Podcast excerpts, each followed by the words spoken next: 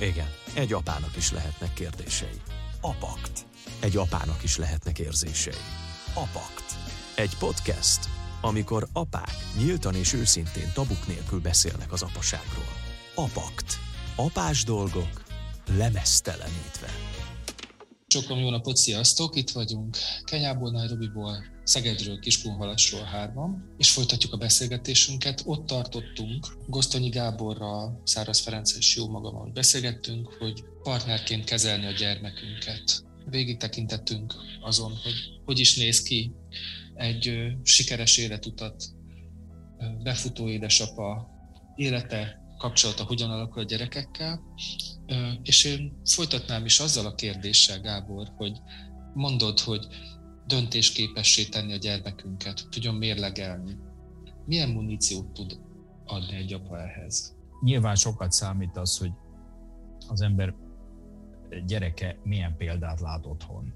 Uh-huh.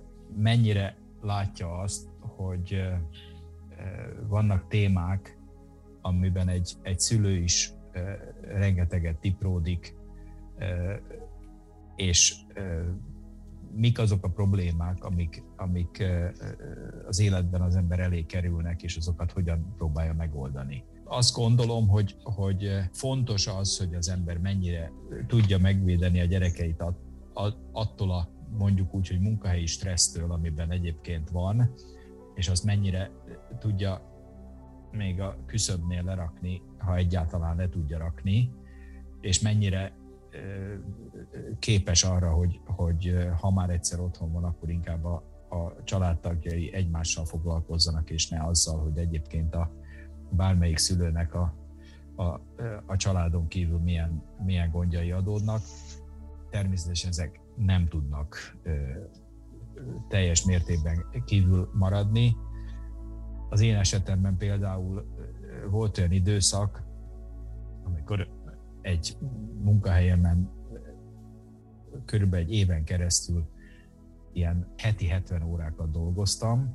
Gyakorlatilag semmire nem volt időm a, a munkán kívül, és ez olyannyira stresszt okozott, hogy, hogy az első három hónap után azt hiszem lebénult a balkarom, és két hétig képtelen voltam dolgozni, hanem orvoshoz kellett járnom, mire ez valamennyire visszarendült a normális kerékvágásba, és hát bizony ez egy elég erős jelzés volt a testem részéről arra, hogy ezt nem így kéne csinálni a jövőben, és hát nyilván ezt a, a család is megszenvedte, és, és, a, és az egész munkabeli életem sokat kellett, hogy változzon azután, és változott is.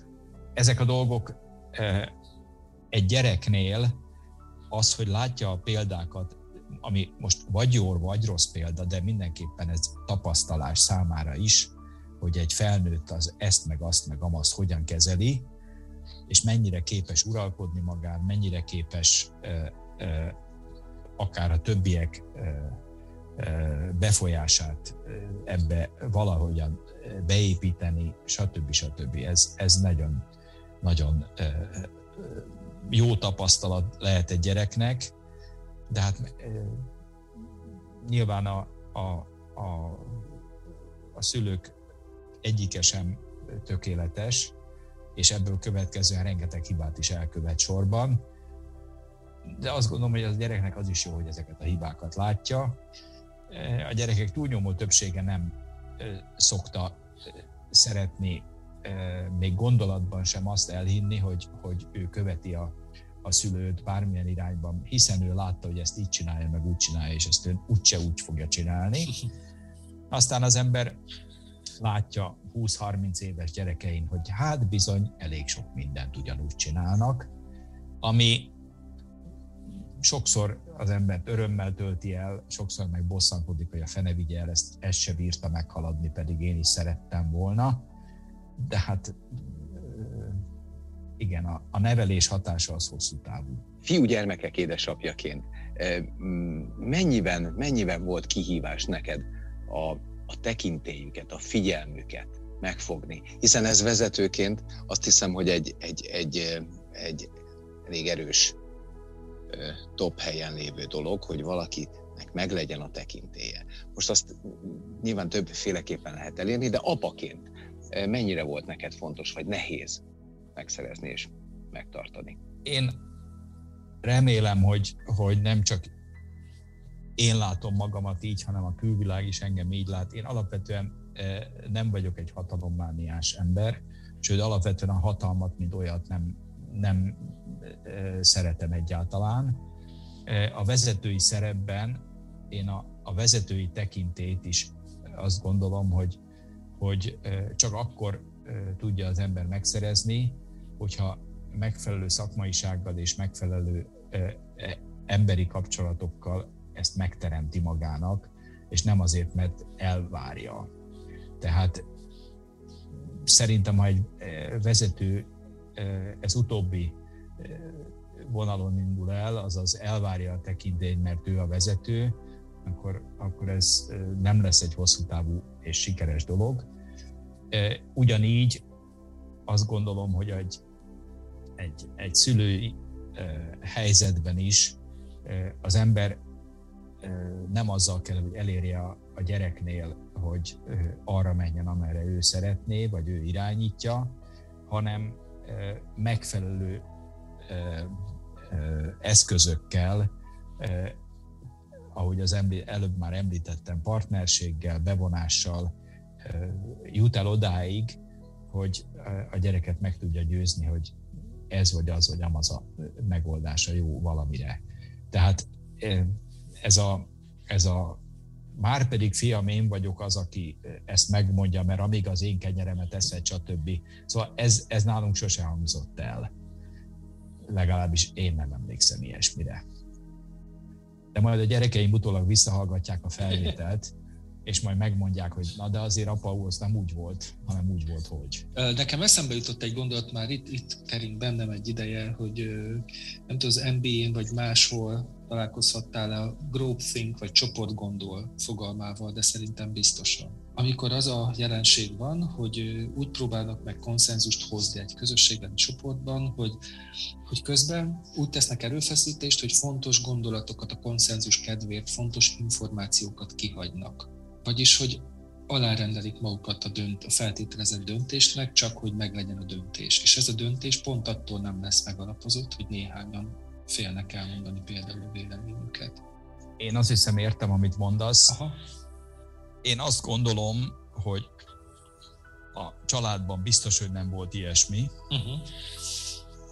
és szerintem én a vezetői munkában sem követtem semmi, ilyen, követtem el semmilyenféle galátságot, mert azt gondolom, hogy ennél egyenesebb természetű vagyok, és én világéletemben, ami a szívemen a számon típus voltam, és éppen ezért sokkal jobban szerettem azt, aki megszólalt egy, egy valamilyen vitában, és elmondta, hogy ő már pedig úgy gondolja, hogy, az sokkal többre tartottam, mint ha valaki csak úgy belesimult a, a közös, közös valamibe, amiből aztán vagy jó döntés lett, vagy nem, de, de legalább hozzátett volna valamit. Uh-huh. Úgyhogy hál' Istennek nekem semmi olyan emlékem nincs, ami, ami ebbe az irányba mutatna, amit kérdeztél. Nekem úgy tűnik abból, amit mondasz, hogy pont akár ösztönösen, akár szándékosan pont ennek ellenére próbáltál menni vezetőként a gyerekeiddel, hogy lehessen mérlegelni az összes szempontot, lehessen megmutatni magunkat, kimondani a véleményt, úgy, ahogy van. Nekem nagyon tetszik a kreativitásod, amely, amely jelenlegi hobbitban is megjelenik, ha lehet ezt így mondani, hiszen fotós vagy, és, és elképesztő képeket láttam én is tőled, most nem akarlak szembe dicsérni, de a kreativitásod az, az, az segítette az apasságodban, vagy a hivatásodban, a munkádban? Szerintem mindenkinek ez csak segíteni tud. Tehát nyilvánvalóan, eh, amikor, amikor probléma halmazokat kell megoldani, akkor kreativitás nélkül nehéz, mert általában az szokott lenni, hogy, hogy a probléma azért alakul ki, mert az, amit eddig kipróbáltunk, az úgy nem ment. vagy nem azt hozta, mint amit kellett volna, ebből következően valami újat kell kitalálni. Én mindig abba az irányba megyek, hogy új, új, új dolgokat próbáljunk ki, akár egyénileg tapasztaljunk meg új dolgokat. Ez sokat segít. Én világéletemben utáltam a rutint, soha nem szerettem ugyanazt csinálni kétszer, és ez még most is így van, hála Istennek, és amíg, amíg eh, ahogy szokták mondani, amíg kétágú vagyok, addig ezt próbálom a jövőben is csinálni. Úgyhogy a, a kreativitás az egy, az egy eh, olyan emberi tulajdonság, hogy akinek van belőle, az, eh, az csak az, az előnyét tudja élvezni. Szerintem a kreativitásnak hátránya nincs. Szerintem ez akkor van így, bocs, akkor van így, ha az ember egy picit tud gátlástalan lenni, és ez nagyon fontos, hogy csak kicsit, mert hogy át kell hárni bizonyos szabályokat, és hogyha valaki nagyon szorongó, akkor az a szorongás le fogja gátolni a kreativitását, mert nem mer. Ezzel egyetértek, az emberek nagyon nagy része gyűlöli, hogy valami új következik, és nem meri megcsinálni, és amikor kiderül, hogy megcsinálta, és kiderül, hogy hú, hát ez sokkal jobb, akkor még sok emberben még mindig nincs meg az a, az a feloldó erő, hogy jó, akkor legközelebb mégiscsak megpróbálok valami újat hanem legközelebb is ugyanúgy fél tőle, és legközelebb is ugyanúgy nem akarja megcsinálni, és e, ha lehet elkerülni a változást. Örülök, hogy ezt mondtad, mert, mert ehhez kapcsolódik egy, egy kicsit összetettem, mégis lehet, hogy úgy utána tudni kérdés. Miből inspirálódsz, mi motivál téged? Akár most, akár egy kicsit visszatekintesz a munkádra, vagy visszatekintesz az apaságodra. Miből inspirálódsz, és mi motivál? Én sokat szoktam olvasni, rengeteg zenét hallgatok, imádom a képzőművészetet, ha egy mód van rá, sokat járok tárlatra, múzeumokba, úgyhogy abba annyi mindent lehet látni, hogy az, hogy az nem tud nem inspirálni. A motivál, mi motivál? Hát hála Istennek most már, hogy három éve nyugdíjban vagyok, most már megengedhetem magamnak azt a luxust, hogy minden reggel, amikor fölkelek, akkor eldöntöm, hogy aznap mit csinálok, és senkinek semmilyen felelősséggel nem tartozom, és azt csinálok, amit jónak látok éppen aznap. Úgyhogy, úgyhogy önmagában ez egy motiváció, hogy senkinek nem kell elszámolnom az időmmel, hiszen gyerekeim felnőttek, és, és én én a magam részéről az időmet arra töltetem, ami ehhez kedvem van. Alapvetően három éve mással se foglalkozom jóformán, vagy mondjuk így, hogy a nap nagyobbik részében, mint hogy az új kettelésemmel, amit azért mondom, hogy új, mert még csak 50 éve csinálom, de most van időm rá legalább, fotózom, és, és a, a fotózással rengeteg időt el lehet tölteni. Én nagyon szeretem, és nekem a, a célom az, hogy, hogy egyre jobb és jobb fotókat csináljak. Remélem már legalább egy ilyen úgynevezett semi-professional szintet elértem, majd meglátjuk, hogy még a maradék 30 év mit hoz. Most ragadom meg az alkalmat, hogy majd megkérlek szépen arra, hogy válasz két kedvenc fotót, ami lesz majd a lemez borítója, illetve a podcast két epizódunk borítója, és, és szeretném, hogy ezt te választ ki. Nem könnyű dolog, tudom, pláne De nem most rögtön. Nem, nem, nem most rögtön, erre, erre adunk egy kis időt. Te hogy állsz a sporttal? Nézed? Van, van kedvenc sportágad? Nem nézem. Én egy olyan családban nőttem föl, ahol a szüleim semmit nem sportoltak, és az édesapám az végül is 83 éves korában szívinfarktusban halt meg, a sokadik után szegény, és hát most erről sokat nem mondanék, de, de hát megtanította az ő életük nekem, hogy mennyire fontos az, hogy az ember azért a sporttal foglalkozzon, és ez alatt nem a sportnak a nézésére, hanem a gyakorlására gondolok. Tehát én olyan 30 éves korom körül kezdtem el aktívan mozogni, vagy 20 évig fallabdáztam, imádtam, de sajnos kénytelen voltam abba hagyni, és ma is úgy vagyok vele, hogy egy héten háromszor sportolok, ami egy ilyen egy órás tornát jelent, egy-két órás tornát, de egyébként egyetlen olyan sportág sincs, amit úgy ö, szoktam volna nézni tévében, vagy kimegyek egy meccsre, vagy ilyesmi. Egyáltalán nem vagyok foci rajongó, és szerintem egy évben a három ujjam nem kell ahhoz, hogy, hogy megszámoljam, hogy hány sporteseményt látok. Engem a sport az nézőként egyáltalán nem vonz. Gyerekünket minél hamarabb fölvértezni arra, hogy döntésképes legyen. Most így egyszerűen. Én annyiszor találkozom ezzel, most így tőled elvonatkoztatva Gábor, tehát hogy annyiszor találkozom ezzel szakemberként, amikor gyerekeket, úgy hívják ezt egy parentifikáció, hogy a szülők kvázi felnövesztenek, rájuk raknak olyan felelősséget, amit még az életkorú érettségüknél fogva nem képesek egész egyszerűen elhordozni, betölteni. Hogy de másrészt meg azt Ransburg mondja, hogy egy apának az a dolga, hogy átemelje a gyermeket a családi otthon küszöbén a külvilágba, és hogy így fölvértezze ezzel. Nyilván ezek a szerepek most már így nagyon, nagyon átalakulnak, talán fölolvad jobban a határa klasszikus női és férfi szerepek között.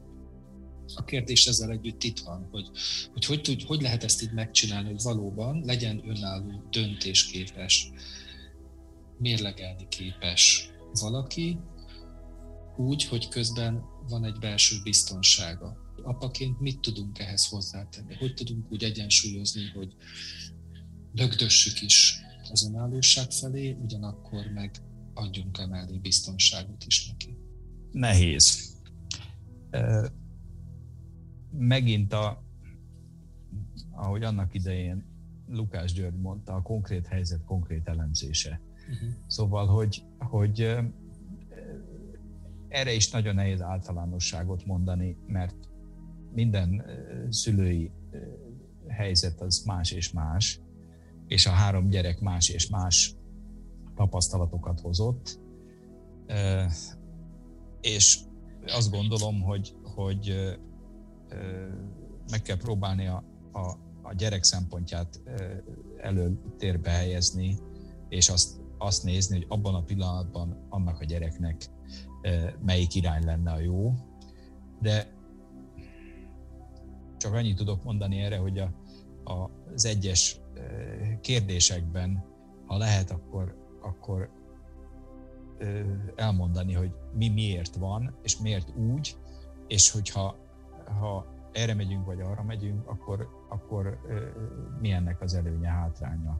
És akkor enne, ezen a folyamaton keresztül vinni a gyereket, és, és azon abból megértheti, hogy vajon miért az a szület, döntés születik, mint ami. Még akkor is, hogyha esetleg az adott esetben az ő gondolataival szembe megy.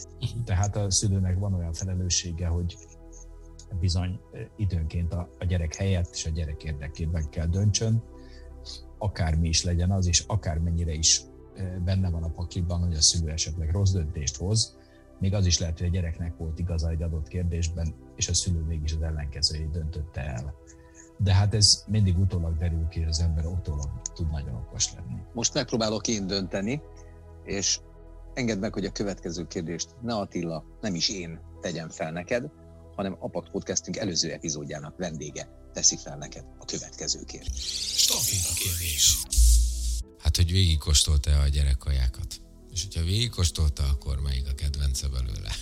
Így több mint 30 év táblatából erre nem nagyon emlékszem. Talán egy dolog rémlik, hogy volt valami sárgarépás, sertésmájas verzió, ami egész ehető volt. A Pakt podcast hallgatói már megszokhatták, hogy műsorunk végén egy közhelyesnek tűnő kérdéssel zárunk, de már ezt annyiszor megmagyaráztuk, hogy hogy nekünk ez miért fontos és honnan ered, hogy ezzel én most nem foglalkozom. Ha bárki kíváncsi rá, akkor lapozzon vissza a podcastekbe és hallgassa meg, nézze meg. Gábor, te mit üzennél az apáknak? It's good fun. Egy nagyon jó dolog apának lenni. Eh, Borasztan sajnáltam volna, hogyha ez kimarad az életemből. Hál' Istennek eh, az, hogy van három saját fiam, az rengeteg tapasztalatot hozott nekem is az életben, és ennek örülök. A többit mindenkinek magának kell kiszenvednie, és a saját életében magának kell ezen a, ezen a folyosón végigmenni, rengeteg nehézséggel együtt.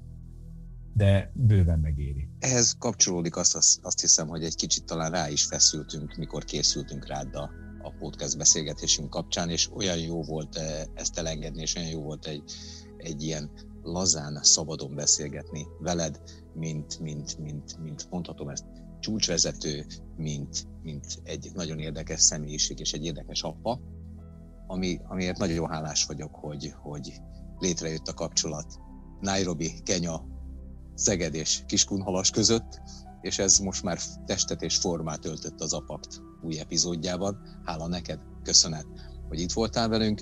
Ehhez a témához kapcsolódik lezáró zenénk is, amit te választottál. Remélem, hogy mindannyiunk tetszésére. Köszönjük! Köszönjük! Én is köszönöm.